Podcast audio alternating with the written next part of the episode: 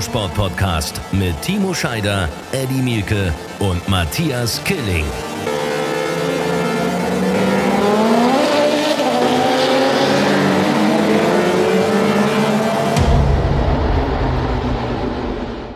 Ein neuer Podcast, eine neue Woche. Was heißt neuer Podcast? Ihr kennt uns schon. Folge 27 hier ist Run Racing, der Motorsport Podcast. Ich bin nicht alleine. Timo und Eddie sind da. Tag, ihr beiden. Moin. Schönen guten Tag. Moin, moin aus Bremen. Wie geht's denn? Ja, also ich muss schon sagen, so ein Formel-E-Wochenende als Kommentator ist ganz schön anstrengend. Äh, das summiert sich ja, das ballt sich. Also es ist ein anderes Programm, als wir es zum Beispiel sonst in der DTM haben. Aber dann letztendlich sind es ja alles vollwertige Sendungen, weil wir haben äh, eine hohe Akzeptanz und gute Zahlen auf ran.de auch gehabt, ähm, wo man sich alle Sessions live angucken kann. Das heißt, ich habe dann am Samstag vier Sendungen gehabt und gestern drei. Ne? Und äh, da ich ran.de auch sehr ernst nehme, weil das sind halt die Trainings und die Qualifyings, äh, ja, war das ganz schön anstrengend, muss ich sagen. Tausendprozentig. Timo, bei dir, dein Wochenende, Formel E geguckt überhaupt? Ja, natürlich. Also ich meine, äh, in der Formel 1, äh, Formel 1, in der motorsportfreien Zeit ähm, ist es natürlich klar, wenn ich zu Hause bin, ähm, gucke ich natürlich auch Motorsport, so viel es geht, in Anführungszeichen. Und äh, wenn es mich vor allen Dingen interessiert, wenn es der eigene Sender noch macht, macht mit euch Granaten am Mikro, dann äh, will ich das natürlich sehen, ist ja klar. Ich war allerdings auch ein bisschen an die Couch gefesselt, denn ich habe mich entschlossen, äh, mit einem äh, guten Freund von mir, die letzten 30 Jahre der Motorsportgeschichte des Timo Scheiders auf YouTube mal runterzurattern und einfach mal anzuschauen. Und wir haben uns das eine oder andere Bierchen genehmigt. Und da war das auch gar nicht so schlecht, dass Motorsport im Fernsehen kam. Da konnte ich dann äh, gepflegt auf der Couch liegen bleiben und nichts tun. Okay, das klingt aber geil. 30 Jahre Timo Scheider. Erstens, der äh, ein oder andere Zuhörer wird sich fragen, bist du schon so alt? Ja, bin ich. aber das macht ja, ja nichts. ja, ich habe natürlich äh, Nein, das macht tatsächlich nee, mit 10 angefangen. Ne? Und das äh, ist jetzt tatsächlich schon 32 Jahre her.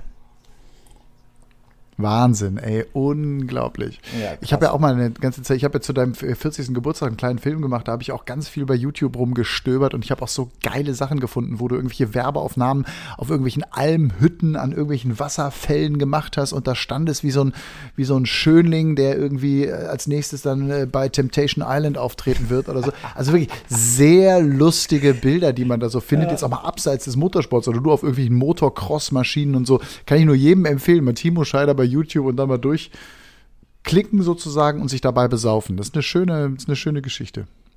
Ja, in diesem Sinne, Prost. Fange ich jetzt mit an, direkt. ja, das können wir dann mal mit uns. Lass rechnen. Das machen wir dreimal, oder? Würde ich sagen. Wenn die Saison mal vorbei ist, dann setzen wir uns mal hin ja, und äh, machen unbedingt. einfach das, was wir so gequatscht haben im Fernsehen, einfach auf YouTube mal eingeben, unsere drei Namen und mal gucken, was so wahllos kommt und gucken uns das mal an bei einer schönen Flasche Wein. Oder zwei, drei. das ist eine gute Idee. Das ja. ist ein Deal. Das ist Und dann machen wir dann live aus der Flasche Wein einen Podcast. Das Flaschengeister. die, Flaschen, die Flaschengeister des Motorsports. Der, der, der, oh, jetzt, jetzt habe ich aber schon den Titel für die heutige ich Folge. War klar. War, ich auch. War klar, dass das Schreibe jetzt kommt. Auf. Die, die, die, Flaschengeister des Motorsports. Herrlich. Wunderbar. Haben wir doch die Folge schon äh, betitelt. Aber aufhören wollen wir natürlich ja, nicht, sondern wir wollen ja reden über die Dinge, die uns bewegt haben an diesem Wochenende. Also klar, Timo, Eddie und mich hat die Formel E vor allem bewegt. Ich bin gerade zurück aus Rom gekommen. Äh, Eddie war in München hat das Ganze kommentiert und war natürlich auch sehr tief in der ganzen Thematik drin. Was hat dich bewegt an diesem Wochenende? Gibt es überhaupt noch was anderes im Moment als an diesem Wochenende außer der Formel E? Ähm, ja, also motorsportlich gesehen ähm, habe ich dieses Wochenende tatsächlich nur die Formel E auf dem Programm gehabt, in Anführungszeichen, also auf der, auf der Watchlist sozusagen. Allerdings. Äh, Testfahrten, aber Testfahrten, Testfahrten DTM, grad, oder? Wollte ich gerade sagen. Also, das, was ich natürlich mitgenommen habe vom Mittwoch und Donnerstag der Woche, war natürlich die DTM-Testfahrten.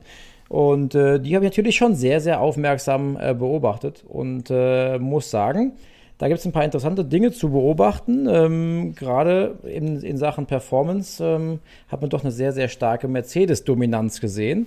Aber das können wir gerne noch mal ein bisschen äh, ausführlicher diskutieren, wenn ihr Lust habt.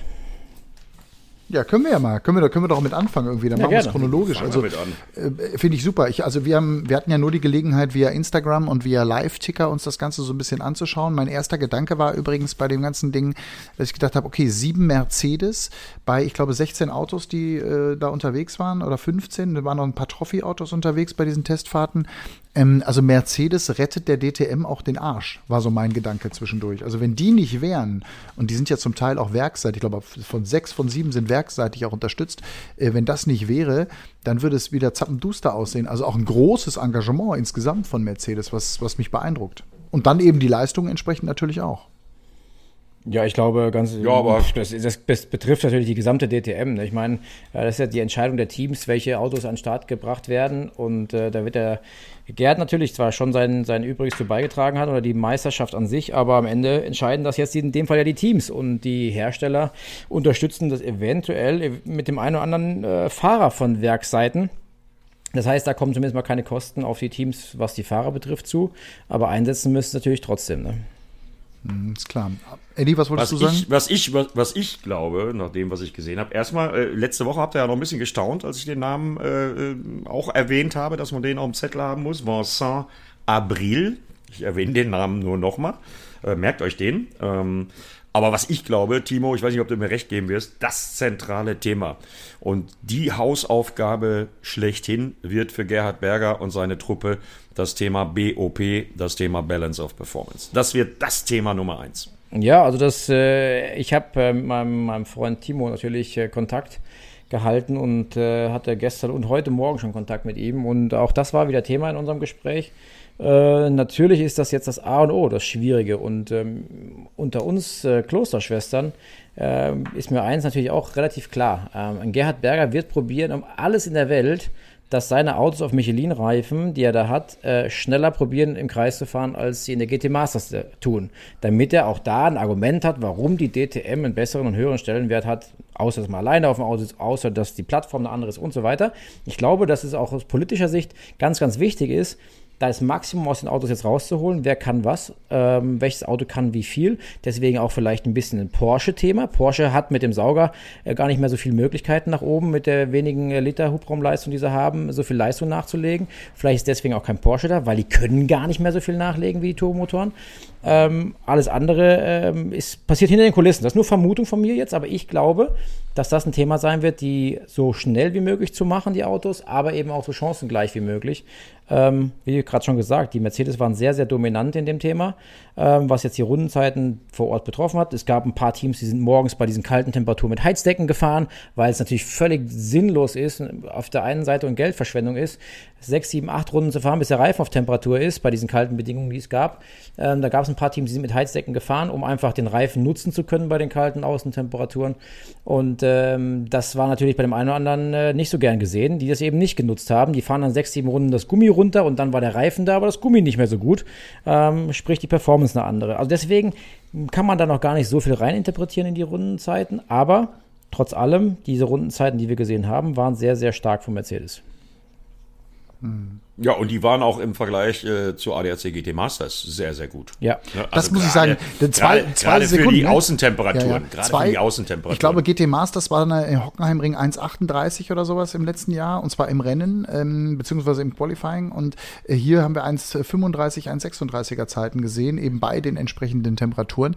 Das muss ich sagen, hat mich auch beeindruckt. Ähm, obwohl es ja eigentlich vom Aufbau her die gleichen Autos sind. Ne? Jein, aber du weißt, dass sie einen Michelin-Reifen fahren, der natürlich als der Reifen schlechthin ohnehin gilt in der GT-Szene. Und ähm, ich habe da auch schon was Leuten hören so im Hintergrund. Ähm, da möchte ich mich nicht fett, festnageln, aber da gibt es auch Diskussionen um einen Option-Reifen, sprich um einen weichen Reifen, der vielleicht dann eben, wir hatten das schon mal in der DTM-Geschichte, dass es dann äh, zwei Varianten von der Reifen-Compound gab, ähm, dass man da vielleicht noch eine extra Rundenzeit mit rauskriegen könnte.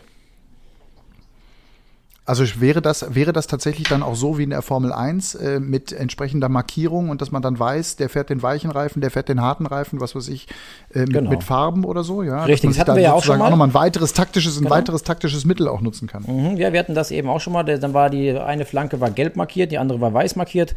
Damit wusste man, hat der einen gelben, gelbe Reifenmarkierung drauf, fährt er gerade auf dem weichen, schnelleren Reifen, der natürlich dann die Rundenzeit runterschraubt, aber den Verbrauch natürlich beim Reifen, der weich ist, der ist natürlich deutlich höher. Das heißt, der wird wahrscheinlich nicht so lange auf dem Reifen fahren können. Mhm. Ähm, also das könnte durchaus auch wieder Thema werden. Ähm, wäre natürlich auch nochmal wieder ein extra Gimmick oder ein extra Thema in Sachen Strategie, wo, wo Spannung reinkommt. Finde ich total geil. Finde ich mega geil. Ja, weil auch also, Überholen natürlich deutlich einfacher wird, wenn du unterschiedliche Reifen hast, klar. aber du hast natürlich einen schnelleren Drop, das heißt, der Reifen baut schneller ab, kannst aber ein paar Runden deutlich schneller damit fahren. Ähm, ich könnte mir vorstellen, dass dieser Test und diese Option, vor allem bei Michelin, die ja seit 100 Jahren Erfahrung im, im Motorsport haben, ich glaube, dass die nur eine Schublade X oder Y aufmachen müssen und dann haben die das Passende da. Also ich glaube, das ist nicht so ein langer Prozess, könnte ich mir vorstellen, bis das funktioniert.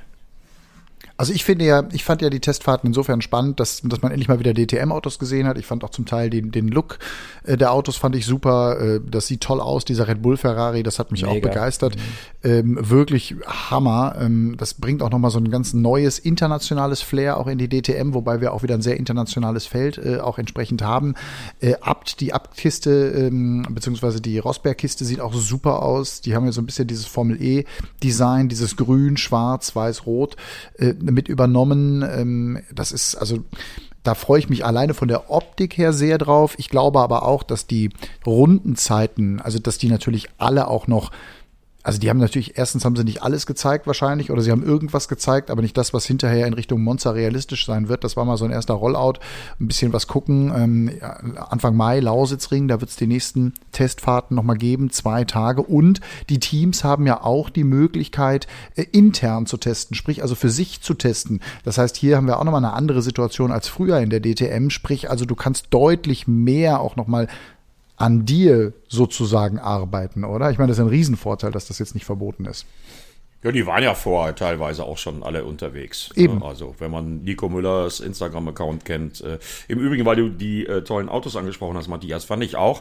Äh, da kann ich nur äh, die Stories vom Kollegen Tobi Schimon äh, empfehlen. Einige kann man davon auf unserem Run äh, Racing Instagram-Account ran-racing Instagram ist die Adresse gucken. Andere Sachen kann man sich aber auch auf ran.de angucken.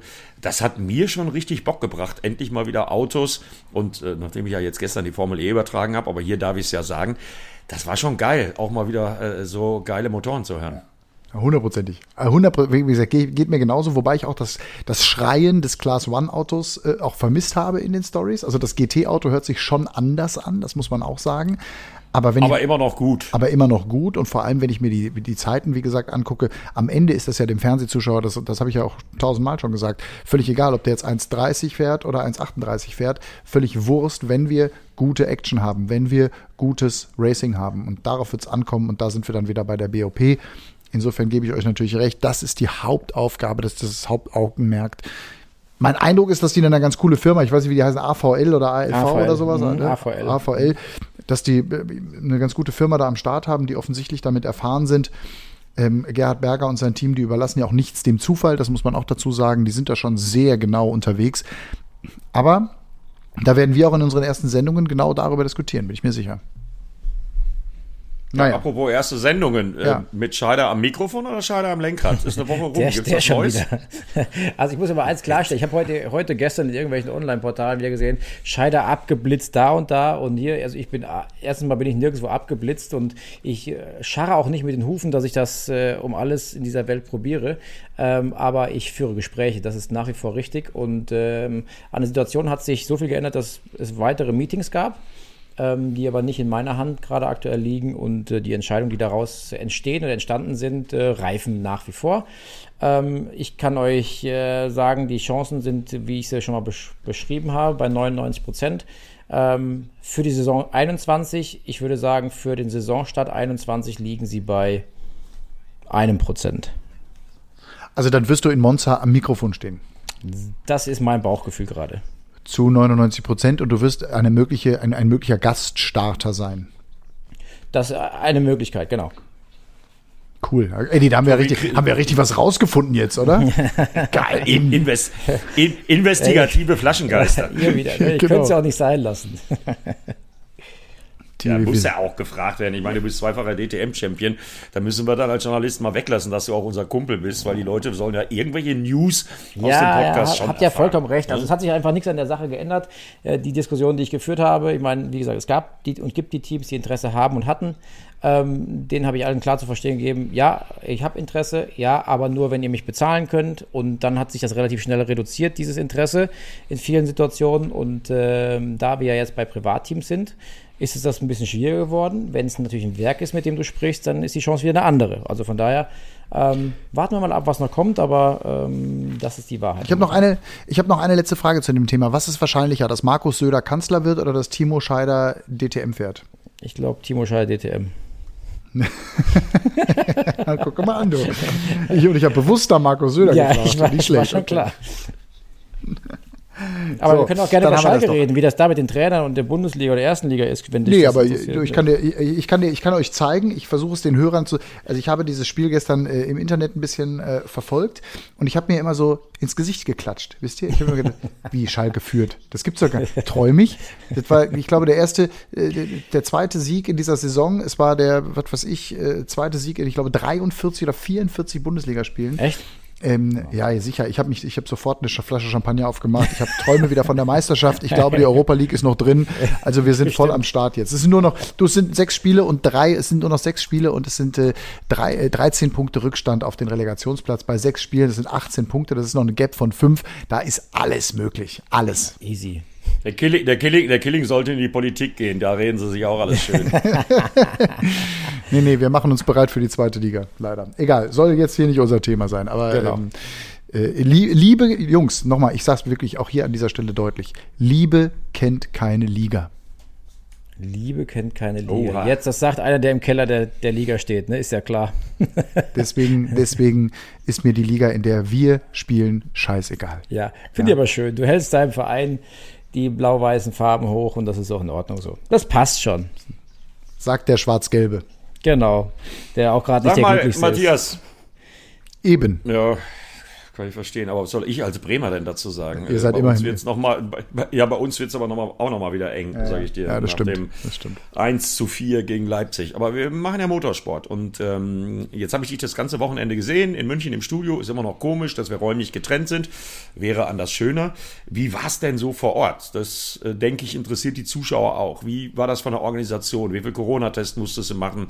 Äh, wie durftest du dich bewegen? Habt ihr was zu essen gekriegt? Seid ihr verhungert? Äh, Gab es ein Feierabendbier? Erzähl mal. Wir haben zum ersten Mal die Formel E so erlebt, wie die Formel E ja auch sein will, nämlich in, in einem klassischen in einer klassischen Stadtatmosphäre.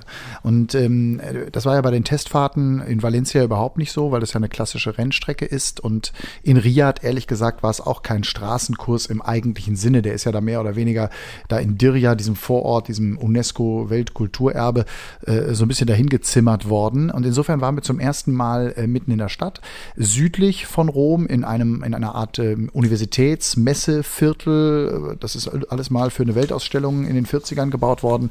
Äh, und dann gab es aber diese Weltausstellung aufgrund des Krieges nicht, aber alte Geschichte, wir waren trotzdem städtisch. Und das war cool. Das hat aber auch bedeutet, dass die Laufwege unheimlich lang waren. Ähm, beispielsweise, es ist natürlich nur ein First World Problem, aber um äh, von unserer Media Box, da wo wir unser kleines Büro hatten, ohne Fenster, äh, in einem Zelt äh, zum zum Essen zu gehen, bist du so 20, 25 Minuten gelaufen. Äh, oder von dieser Mediabox in die Pitlane, äh, die ja ganz interessant war aufgrund dieser Kurve. Ich weiß nicht, wer das gesehen hat. Also die hatten keine Boxengasse im eigentlichen Sinne, wo du an der einen Seite reinfährst und der anderen raus, sondern das war wie so ein U, wo man reinfuhr und links und rechts ähm, des tiefsten Punktes dieses Us waren die Boxen der einzelnen Teams. Da musste man auch relativ lange hinlaufen. Also ergo, es waren lange Wege, ähm, aber das hat auch gut getan. Wir haben zum Teil 20, 25, 30.000 Schritte am Tag gemacht, äh, weil wir uns das alles permanent immer wieder hin und her erlaufen haben. Stimmung toll, äh, Strecke Wahnsinn, war ja die zweitlängste Strecke der Formel E-Geschichte. Ich glaube nur Peking vor sechs, sieben Jahren war länger und ähm, das äh, die Fahrer waren begeistert. Also diese Strecke war ein richtiger Rollercoaster. Das äh, ging rauf und runter, wahnsinnig viel Kompression an einer Stelle. Ich habe im Vorfeld mit ein paar Mechanikern gesprochen, als weil die Strecke ja neu war und keiner Erfahrung hatte mit dieser mit dieser tiefen Delle, wo die durch mussten. Und die Mechaniker haben gesagt, wir hoffen einfach nur, dass das Chassis zusammenhält, äh, dass diese Kompression mit bis zu 5G ähm, dann tatsächlich ähm, die Karre irgendwie nicht zerreißt. Die Sorge gab es wirklich, das war aber dann nach dem Shakedown schnell klar, dass die Autos das äh, locker hinkriegen. Tolles Wetter an den ersten beiden Vorbereitungstagen, beschissenes Wetter an den beiden Renntagen, Stimmung insgesamt super, Fahrer haben die Strecke geliebt, Kooperation für uns mit der Formel E, Schrägstrich vor allem mit den Fahrern und den Teams war mega. Hollywood-Glanz, Patrick Dempsey bei mir im Interview, alle Frauen in meiner Umgebung waren neidisch. Und ähm, das war, das war einfach eine, eine runde Sache, eine coole Sache, wenn auch gleich wieder ein anderes Produzieren für uns. Das merkt der Zuschauer ja nicht, aber weil wir eben wieder nur zu viert waren, Schrägstrich fünft, Felix von der Laden war noch mit dabei. Ach ja, und Christian Danner natürlich auch. Also eigentlich war unser Teamkern aus äh, sechs Leuten dieses Mal.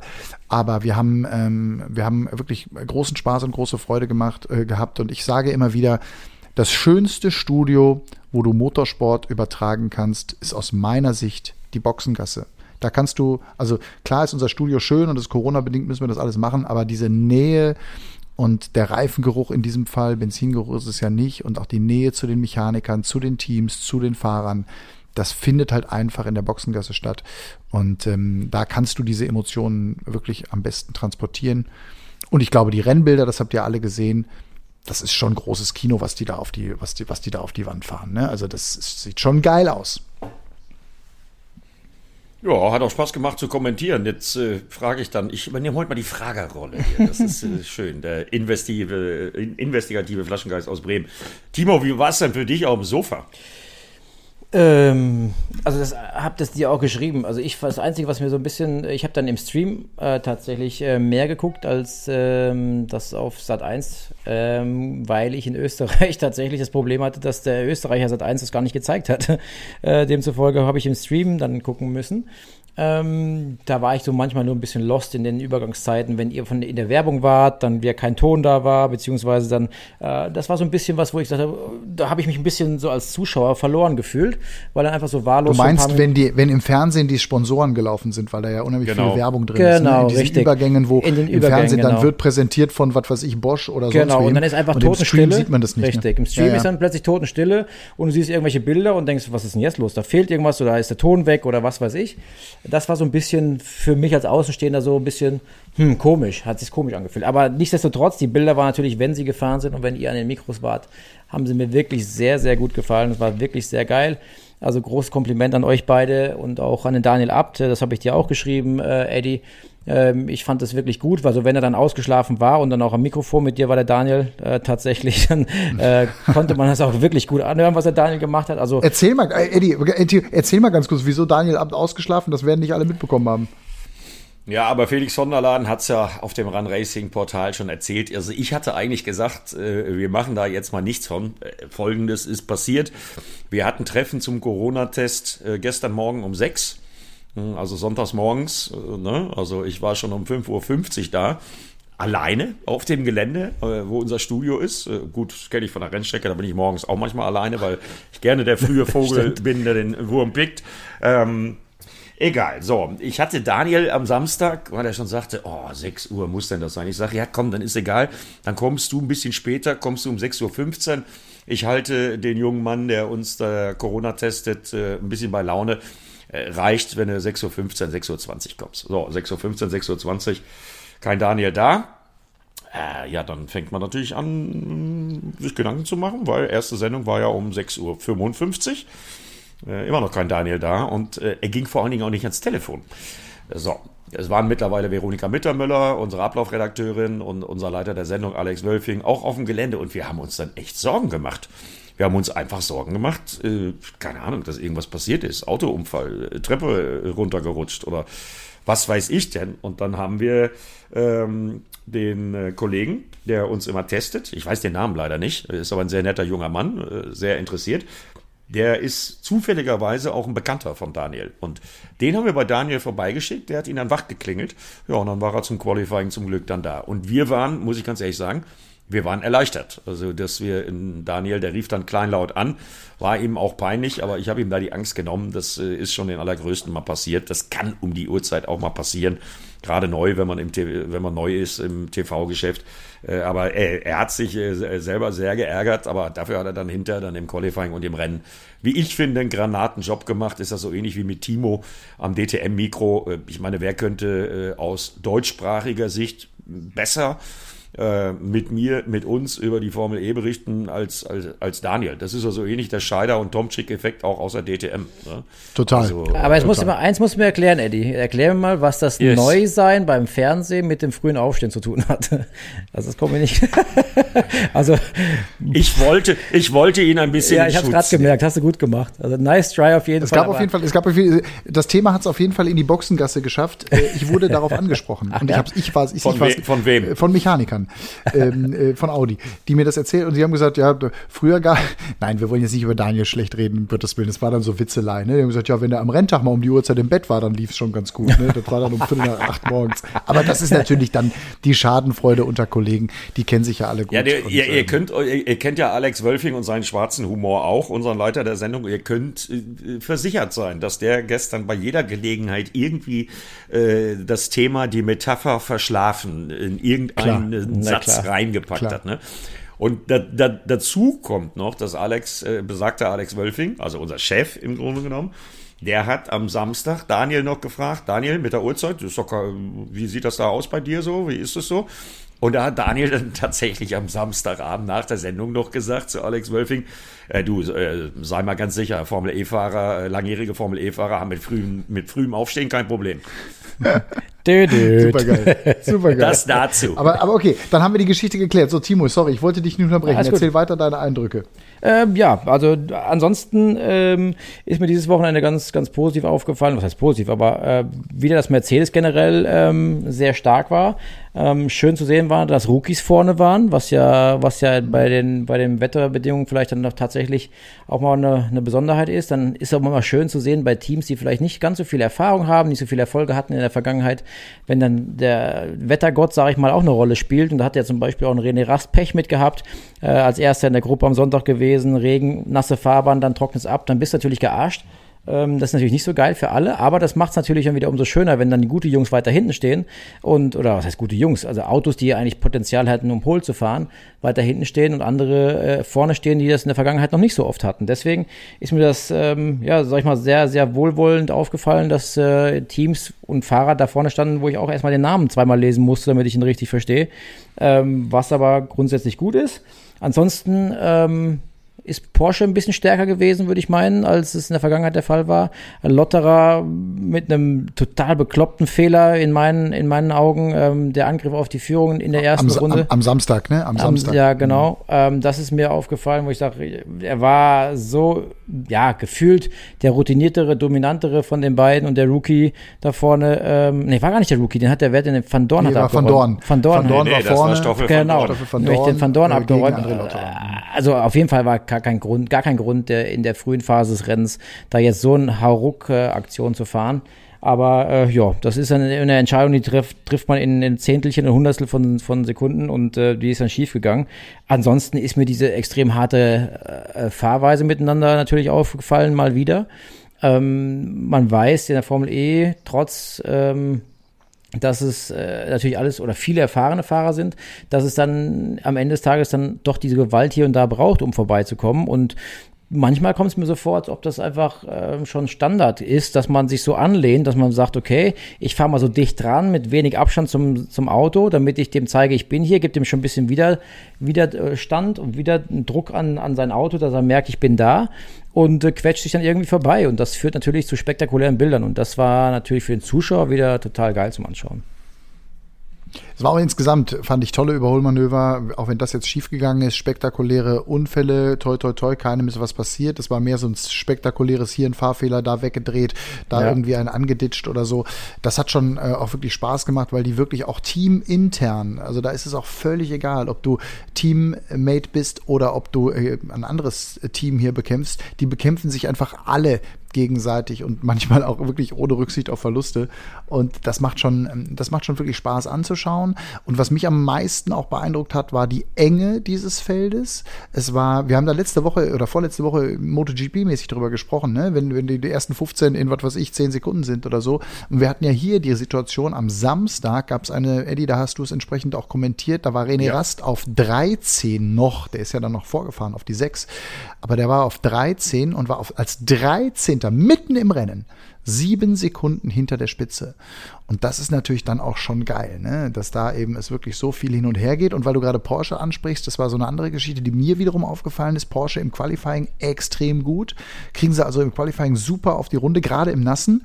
Aber die haben noch nicht ihre Konstanz im Rennen gefunden. Also die Rennperformance insgesamt, und das war in Dirr ja auch schon so, als Pascal Wehrlein von zwei auf fünf ohne ersichtlichen Grund gereicht wurde. Das war hier bei Wehrlein ja auch wieder, der am Ende Vierter ja. wurde und nur durch Glück, äh, weil Norman Nato nochmal bestraft wurde, wegen ähm, äh, zu viel Energiemanagement, äh, zu viel Energie genutzt, äh, wurde er bestraft und äh, deswegen ist Pascal dann auf die drei gerutscht. Aber er hat selber eigentlich gesagt, ich will das Potenzial haben, hier zu gewinnen und um den Sieg mitzufahren. Und dieses Auto, so wie es zumindest in der Konstanz hier gerade funktioniert, das, das geht nicht. Und da hat aus meiner Sicht Porsche bis Valencia, aber auch dann in Richtung Monaco noch eine ganze Menge zu tun. Ja, sieht man ja auch daran, dass es jetzt noch zwei Fahrer gibt, die null Punkte da stehen haben. Ja, und André Lotterer ist einer von denen. Ich sage nochmal meine Meinung. Ich meine, Timo, du hast mir ja zugehört. Äh, ich habe es ja im Kommentar relativ deutlich gesagt so eine Aktion in der Anfangsphase des Rennens, ne, wo er noch äh, Tech-Mode frei hat, wo er merkt, er ist dran am Heck von Stoffel von Dorn und dann, ich glaube, es war äh, sogar in der ersten fliegenden Runde, weil die sind ja hinter dem Safety Car losgefahren und dann in der ersten fliegenden Runde, das darf dem erfahrensten, dem ältesten im Feld, einem 39-jährigen, dreifachen Le Mans-Sieger einfach nicht passieren. Aber mir fehlt da komplett das Verständnis für. Und Vielleicht kleine Geschichte noch am Rande. Ich musste gestern, ähm, weil das knüpft ein bisschen an dem an, was, was Timo gesagt hat. Mich hat ähm, die harte Fahrweise auch äh, sehr, sehr äh, gewundert, ähm, weil äh, wenn man guckt, kann man ja nehmen, wem man will äh, an diesem Wochenende. Es gab jetzt keinen Fahrer, der es geschafft hat, eine fehlerfreie Leistung an beiden Tagen hinzubekommen. Jean-Eric Verne, dann wirklich ja, verdienter Sieger am Samstag, der war gestern im Nirgendwo. Stoffel von Dorne, gestern, ja, äh, verdienter Sieger, weil er das Management auch mit den drei Attack Modes, die es gab, alles richtig gemacht hat am Samstag aber letztendlich auch mit dem Fehler, das ist sein Fehler, wenn er da an Lukas Di Grassi, der keinen Vortrieb mehr hat, vorbei muss und dann sogar noch seinen Teamkollegen mit ins Verderben reißt. Und beide Mercedes waren ja auf einer guten Runde. Deswegen, ich musste gestern für das deutsche äh, Formel E-Portal, was ich hier nur empfehlen kann, ähm, E-Formel E, musste ich die Fahrer bewerten. Und da habe ich mich sehr, sehr schwer mitgetan. Also die beste Wertung ist eine 10. Und ich glaube, die beste Wertung, die einer von mir bekommen hat, war eine 8. Du bist ja auch so ein bisschen, du bist ja auch so ein bisschen, bist du auch der Joachim Lambi des Motorsports, ne? Das muss man ja auch sagen. Der Joachim Lambi, das finde ich gut.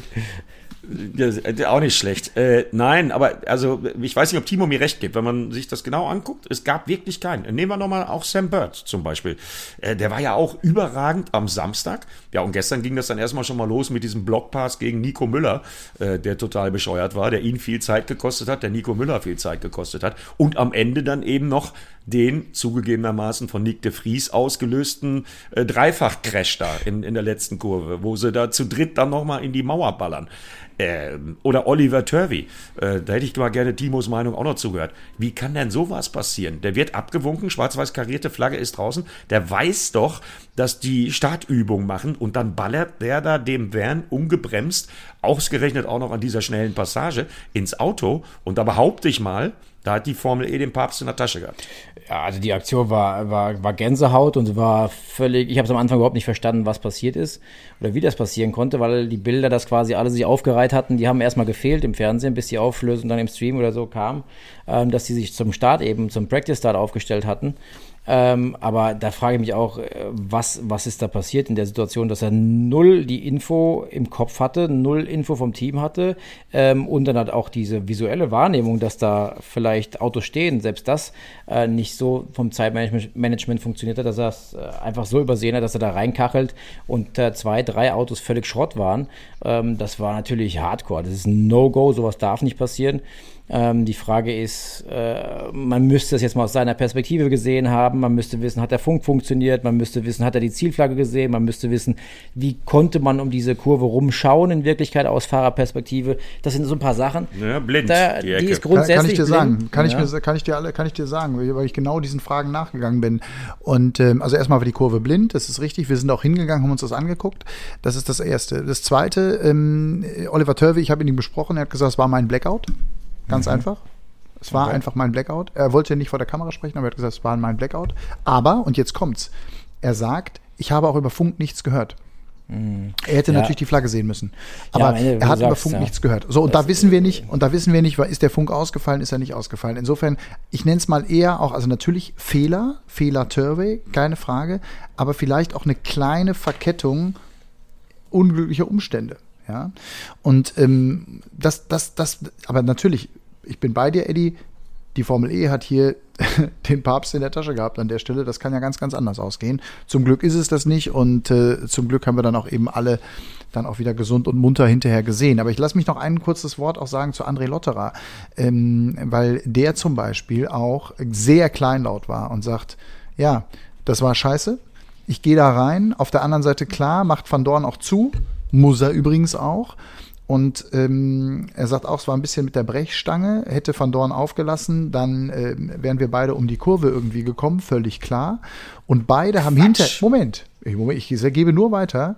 Beide haben hinterher ich habe beide beobachtet, ich habe das Bild sogar gedreht, ich weiß nicht, ob es im Beitrag war, ich habe es dann so mit dem Handy gedreht, haben miteinander sehr fair gesprochen, haben miteinander sehr, äh, haben sogar gelacht miteinander, also jetzt nicht sich kaputt gelacht, sondern haben sich, haben sich gelächelt, waren, waren beide, es, war, es waren beide okay mit der Situation. Und beide haben äh, gesagt, ja, that's racing.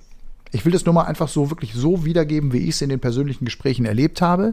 Ich bin aber bei dir und bei euch, dass natürlich die Aktion von Latterer in Runde 2 oder wann das war, ganz schön gewagt war und eigentlich zu dem Zeitpunkt, wo diese Messe noch nicht mal ansatzweise gelesen ist, überhaupt nicht sein muss. Gibt es überhaupt keine Diskussion. Aber trotzdem, auch aus Mercedes-Sicht, ich habe auch mit Ian James, dem Teamchef, gesprochen, ähm, der, war, der war natürlich auch irgendwie pisst ohne Ende, aber der sagt auch, das ist eben dann auch eine Entscheidung von Millisekunden und das ist eben auch ein Rennunfall. So. Ja, ist ja auch gut so und das gehört ja auch dazu, dass die, sich dann danach in die Augen gucken können. Ich meine, es sind beides Vollprofi. Stoffel van Dorn, ehemaliger Formel-1-Fahrer, André Lotterer habe ich schon gesagt, dreifacher Le Mans-Sieger äh, in Japan, äh, Superstar gewesen mit seinen Erfolgen da. Aber trotzdem, das war ja nicht die einzige Szene an diesem Wochenende. Und da frage ich mich, Timo, wie, wie du das gesehen hast. Wenn ich dann jetzt auf Sonntag gucke, ja, Sebastian Buemi, auch ein ehemaliger Formel-1-Fahrer, 13-facher Rennsieger in der Formel E, der mit den meisten Siegen. Die Aktion mit Lukas Di Grassi, da sind wir wieder beim nächsten Thema. Ausgerechnet da an der Stelle, wo diese unglaubliche Bodenwelle war, da kann der Di Grassi gar nichts machen. Äh, Buemi hat den Overboost ja, und fährt dem hinten drauf. Ja, also äh, völlig verrückt, was da, was da immer wieder für Dinge passieren.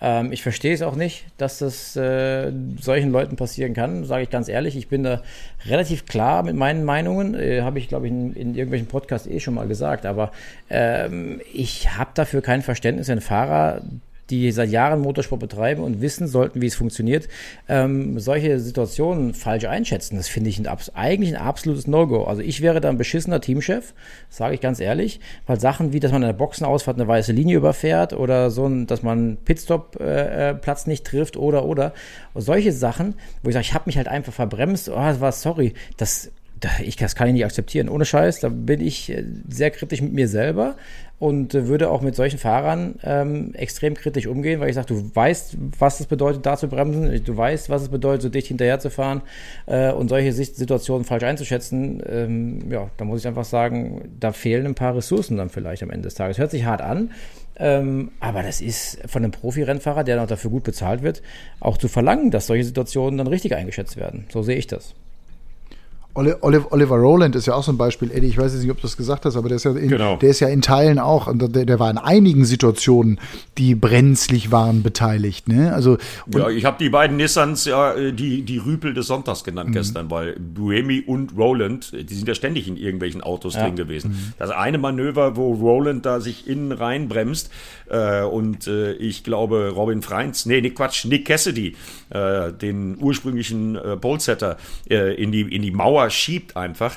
Ja, da war einfach kein Platz kann ich Overboost haben, wie ich will, dass da alle um die Ecke, so eine 90-Grad-Kehre äh, kommen wollen, ist ja logisch und Cassidy war klar vorne. Ja, und der Roland fährt dem in die Kiste. Mir hat gestern, mir hat gestern ein Kollege vom äh, Formel 1 Podcast, von Stint, der Formel 1 Podcast, äh, der hat mir gestern eine Nachricht geschickt und meinte, er fand die Übertragung total geil und sagte nur, ähm, die, was er so geil findet, ist die, dass die Mauer bei der Formel E das frühere Kiesbett bei der Formel 1 ist. Ne? Also wenn du da einmal drin hängst, dann ist es halt aus. Das gibt es ja heute so in der Formel 1 nicht mehr, ne? Und, oder zumindest nicht mehr in der Masse. Und äh, das fand ich eine ganz schöne Aussage und äh, das macht es für mich auch so spektakulär diese Mauer oder diese Mauern insgesamt, die verzeihen halt einfach nichts. Und stellenweise hast du das Gefühl, du bist da wie auf einem Autoscooter unterwegs, weil die sich alle da in die Karre fahren, wer weiß wie. Das liegt natürlich auch zum Teil an einer großen Ambition. Jeder will irgendwie gewinnen, jeder weiß auch, weil das so eng ist, er kann gewinnen. Vielleicht ist es auf der anderen Seite da auch menschlich, dass dann genau diese Fehler passieren und auch mehr Fehler passieren als auf einer klassischen Rennstrecke in der DTM oder in der Formel 1.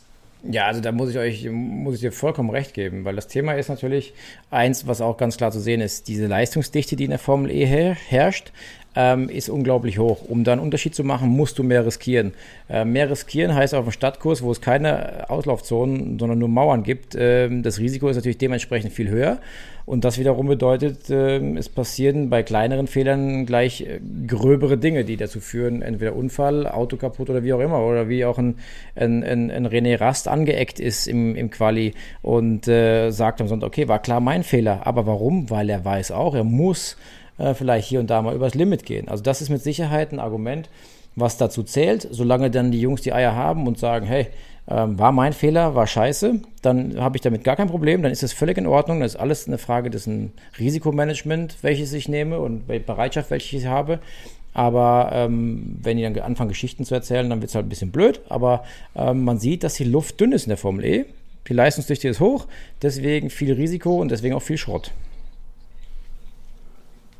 Hm, genau. Ja, ja, klar. Das ist so. Das stimmt. Bedeutet, Timo, äh, von dir als Profi besser beurteilt als von mir als Quatschkopf. Ähm, am Ende der Saison werden wir einen Formel E Weltmeister, den ersten Weltmeister ja auch. Ich meine, vielleicht ist das auch noch mit einem Grund, äh, was den Druck erhöht. Ne? Jeder von den 24 will natürlich in die Geschichtsbücher ähm, und so ähnlich wie du dann mit deinen Flaschengeistern irgendwann mal mit dem Enkelkind äh, 30 Jahre äh, Rennfahrerhistorie sich angucken auf YouTube. Jeder will natürlich diesen ersten Weltmeistertitel. Erhöht auch nochmal den Druck. Bedeutet für mich aber, was du gesagt hast, am Ende der Saison ist der Weltmeister der die wenigsten Fehler gemacht hat. Das wird ziemlich klar so sein. Der, der einfach konstant durchfährt, der konstant dabei ist und immer, immer Punkte mitnimmt. Also es ist ja so, dass halt tatsächlich da die Sieger sehr unterschiedlich sind in der Formel E, was ja gut ist für uns als Zuschauer. Ähm, aber es gilt einfach einen großen Average, also eine hohe, hohe ähm, Durchschnittspunktzahl mitzunehmen von den Wochenenden. Vielleicht nicht immer ganz vorne zu sein, aber immer mit zu punkten. Da wirst du auf jeden Fall Ende des Jahres einer sein, der auf jeden Fall um den Titel mitspricht.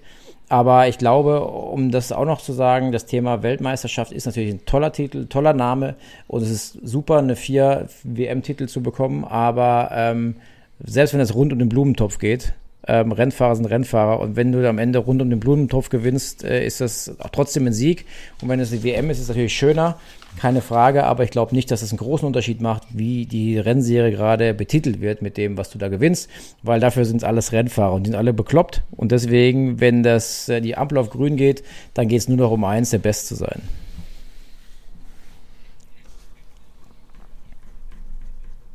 Klar, Hundertprozentig. Also genau darum geht's äh, jedem, das merkt man aber auch. Also ich weiß auch nicht, ob die alle jetzt an den WM-Titel permanent denken oder sonst irgendwas, sondern ich glaube auch, die, die sind alle, die sind auch alle so ein bisschen äh, positiv wahnsinnig und egal mit wem du da sprichst, der sagt dir, also selbst bei Nio, die Kumpel, äh, die Jungs sagen dir, hier, wir wollen gewinnen.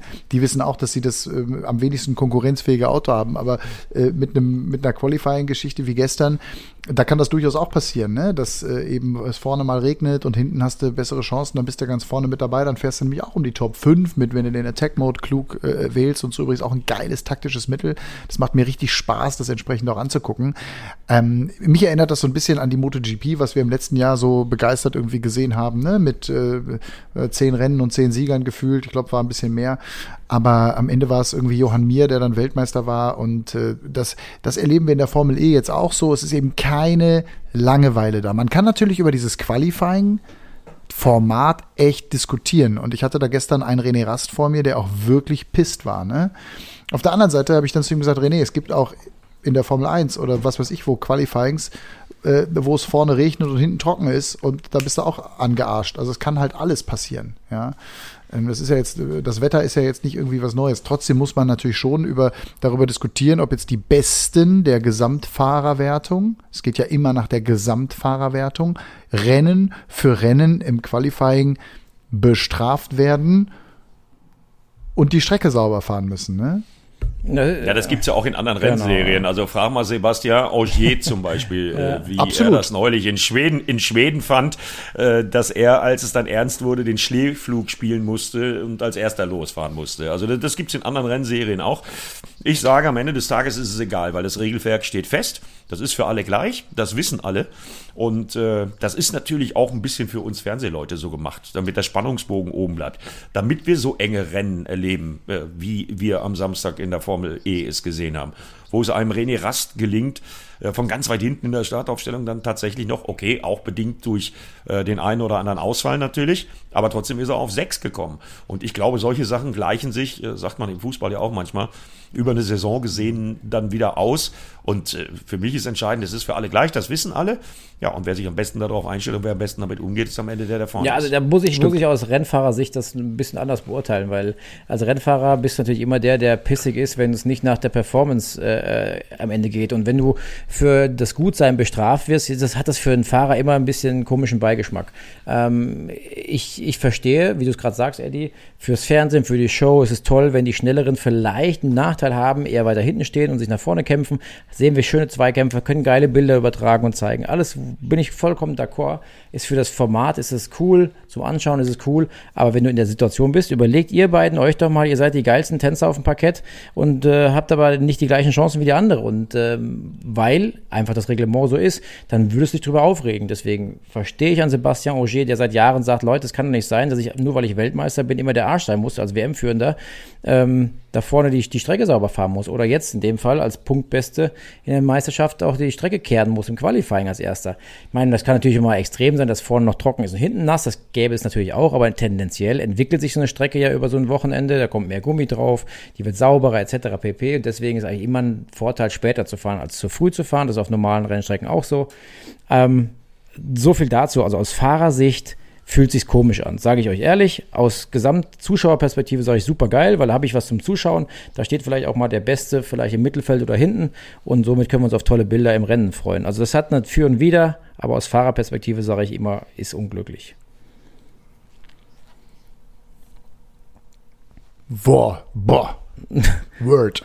Hat er, da, hat er ja auch recht. Ja, stimmt. Auch, du, natürlich, auch diese Medaille, völlig richtig, auch diese Medaille hat zwei Seiten, ganz klar. Und ich kann die Fahrer auch verstehen. Und, und René, wie gesagt, und wir kennen ihn lange, der war wirklich, der war wirklich nicht glücklich. Also das muss man ganz ja. klar äh, so sagen, aber es ist, wie es ist und das Reglement ist so. Also nimmst es oder gehst halt nach Hause und suchst dir eine andere Aufgabe. Ähm, und deswegen muss man jetzt einfach so damit umgehen. Aber insgesamt, ein, wie gesagt, Wa cooles... Warten, ja. warten wir mal Valencia ab, Matthias. Warten wir mal ja, Valencia ab. Ich glaub, könnte mir vorstellen, dass das da mit den äh, Qualifying-Gruppen äh, eine völlig andere Geschichte Glaube ich auch. Weil. Da gibt es nicht diese extremen Asphaltunterschiede, da gibt es nicht diese Bodenwellen, weil es ist eine permanente Rennstrecke, die zwar vom Layout her umgebaut wird. Also da fährt man so eine Kurzanbindung, die es da gibt. Ich kenne ja Valencia sehr gut durch die MotoGP. Ähm, ich hoffe, dass die das gut hinkriegen. Ne? War ja bisher noch nie so der Lieblingskurs. Also der klassische Formel E-Fahrer fährt lieber auf diesen Stadtkursen wie in Rom. Aber das ist eben halt auch Corona geschuldet. Das, äh, in Valencia ist die äh, Inzidenz relativ niedrig. Äh, da hat man eine permanente Rennstrecke, da kann man in seiner Blase agieren.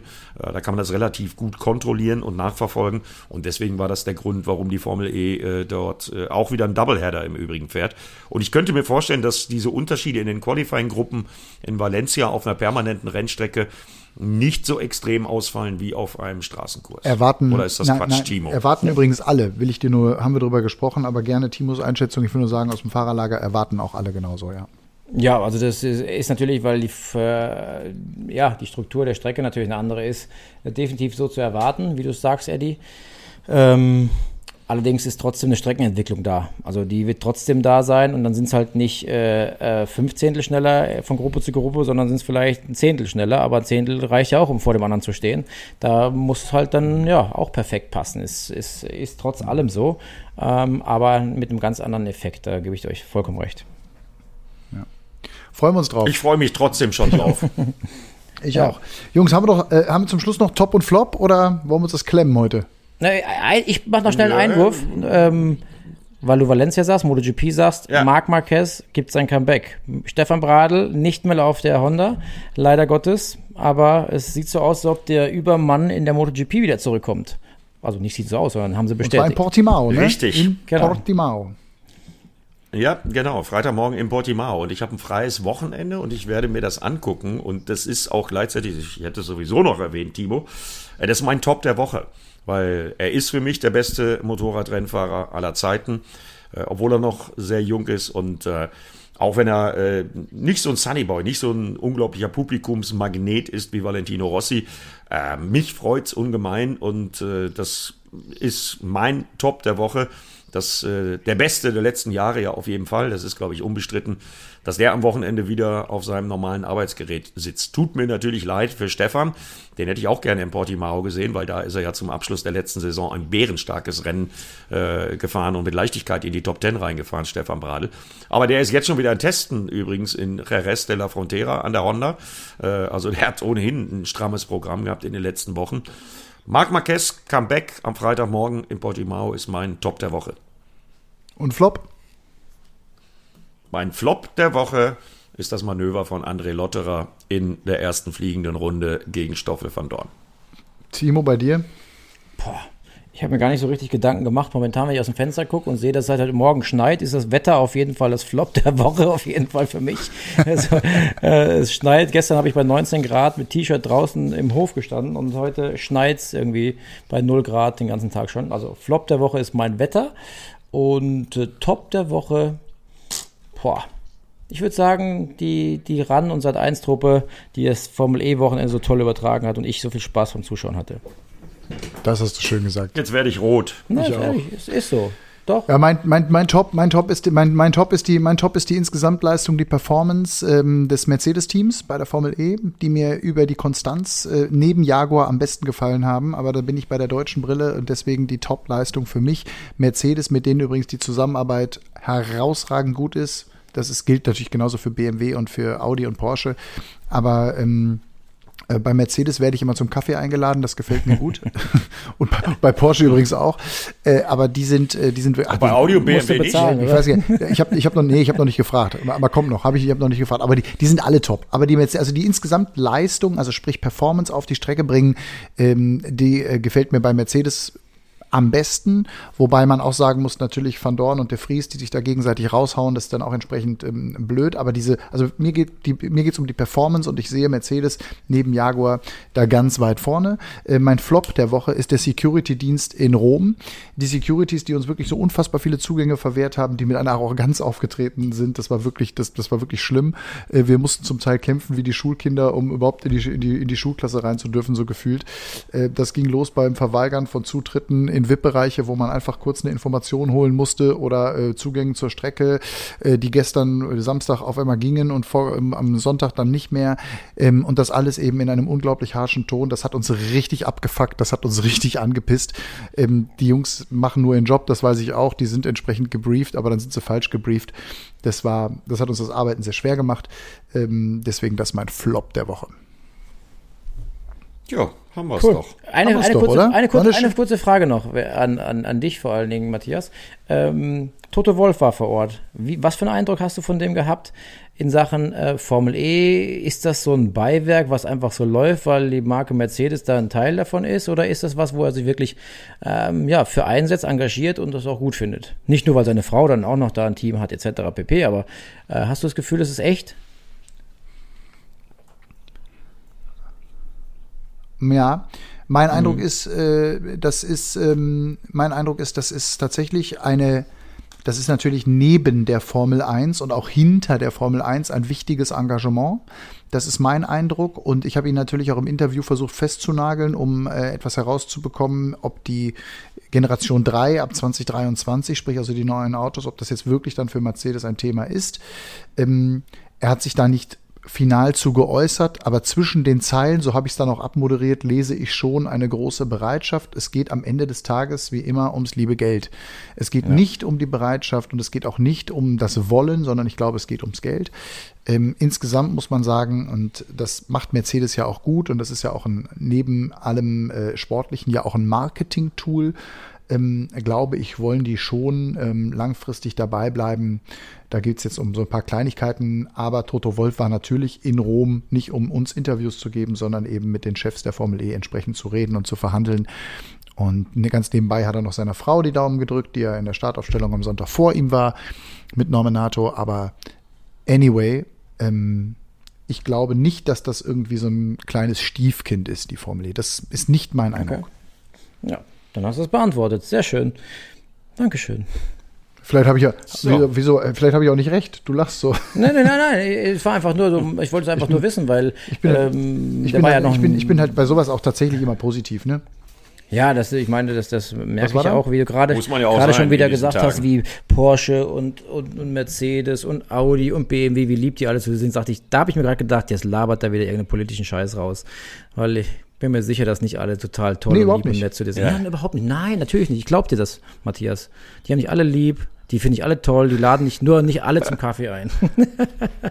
nein, ich verstehe, was du sagen Nein, Alles aber gut. das muss man keinem was unterstellen. Alles gut. Nein, nein die zusammen äh, für, für, nein, überhaupt nicht. Aber für uns, die, pass auf, für uns die Zusammenarbeit. Und darum geht es mir ja. Und wenn ich da durch die Boxengasse streife, für uns die Zusammenarbeit mit, ist mit allen ausnahmslos gut. Ja. Es waren eher andere Probleme, die uns da, es waren nicht die Teams, es waren eher andere Probleme, die uns die Arbeit schwer gemacht haben, aber es sind nicht die Teams. Egal wo du hingehst, Interviewpartner anfragen, per SMS, zack, zack. Das funktioniert reibungslos. Und das ist wirklich, ähm, und das macht Spaß. Alles andere, wenn mir einer blöd, und du kennst mich, wenn mir einer blöd kommt oder wenn ich irgendeine Scheiße erlebe, wie jetzt mit diesen Securities, dann sage ich das auch. Ja, ja, ja. Aber äh, wir haben zum Beispiel uns tierisch drüber aufgeregt. Wir mussten sieben Minuten vor Start die Startaufstellung räumen. Wir wollten eigentlich da noch was machen. Da haben wir uns tierisch drüber geärgert und aufgeregt. Und das haben wir dann auch mit den Leuten von der Formel E, die uns da abgeräumt haben, äh, dann auch hinterher besprochen. Und zwar auch lautstark. Ähm, also da, da, laufen, da läuft auch nicht alles rund. Ja. Mhm. Und wenn ich sage, die Teams laden uns auf einen Kaffee ein äh, während irgendeiner Session, dann ist das ja, mache ich das ja mit einem Augenzwinkern. Also nee, einfach nur die Zusammenarbeit mit den Leuten, die ist super, egal wo aber das ist ja eine andere Baustelle und das ist ja ein anderes Niveau als jetzt macht so eine Marke mit der Formel E weiter. Also da, da, weißt du, da sind wir ja die kleinsten Fische also am Ende erfahren wir es aus der Zeitung, weißt du, was ich meine? Ja, ja, hast du vollkommen recht. Da lassen wir so es doch mal, so wird's sein. Lassen wir es doch mal so stehen, aber da würde ich noch ein Thema trotzdem noch mal gerne ansprechen, ganz kurz. Wir haben im letzten Podcast gesagt, wir laden vielleicht den einen oder anderen Fan mal mit hier in unserem Podcast ein zum Mitquatschen. Ähm, es gab nicht so viele Anfragen, wie wir intern schon diskutiert haben. Ich hatte allerdings äh, zwei oder drei, die gefragt haben, was für technische Voraussetzungen brauche ich denn, um bei euch dabei zu sein? Matthias, ich glaube, du bist hier der, der Host der Sendung. Also äh, wenn du einmal schnell in die Runde für unsere Zuhörer da draußen einmal sagst, wenn ihr dabei sein möchtet, braucht ihr Folgendes. Und zwar jetzt von Matthias Killing erklärt. Schön wäre, wenn ihr ein MacBook habt mit dem Programm GarageBand. Das würde uns helfen, das würde es uns leicht machen. Oder wenn ihr die Möglichkeit mit einem Alternativprogramm an eurem Laptop eine eigene Tonspur aufzeichnen könnt. Sprich also Outer City oder so. Das macht Eddie. Genau. Ja? Mache ich zum Beispiel. Das immer. wäre gut, das brauchen wir. Wir brauchen also von euch eine technische Möglichkeit, in euer Laptop rein zu labern. Und das andere machen wir dann über äh, FaceTime, äh, callen wir uns hier zusammen. Und das wäre aber wichtig, das zu haben. Sehr schön. Meldet euch. Ich will mal ein bisschen was Basisnahes hören. Genau. Zum Beispiel können wir ja dann nächsten Montag ja, über das Comeback von Marc Marquez in Geil. Portimao reden. Sehr gut. Oder auch darüber reden, äh, weil ich habe da ein paar Insider-Informationen, kommen wir heute nicht mehr zu, äh, wie es denn mit Valentino Rossi nach dem Debakel von Doha so aussieht im Petronas-Team. Also da gibt es ja viele offene Fragen. Ihr könnt sicher sein, ich werde gucken. Ja, und in diesem Sinne mache ich mal den Korken auf die Flasche. Die Flaschengeister des Motorsports machen den Deckel drauf. Aber sowas Oder? von. In diesem Sinne, wenn es euch gefallen hat, wie immer einen Screenshot machen, weiterverteilen. Fünf Sterne Bewertung für die Kappe von Timo Scheider. Was steht denn eigentlich drauf? Zeig mal. So, mal gucken, ah, ob ihr euch das fuck traut. Milk, God Coke. Fuck Milk, God Coke. Geil. Super Kappe, ja. super Kappe. Also, wenn es euch gefallen hat, wie gesagt, fünf Sterne, wir freuen uns drauf und erzählt es weiter, dass es uns gibt. Eddie, Timo, danke, es hat Spaß gemacht. Vielen Dank. Schönen Tag euch. Run Racing, der Motorsport-Podcast mit Timo Scheider, Eddie Mielke und Matthias Killing.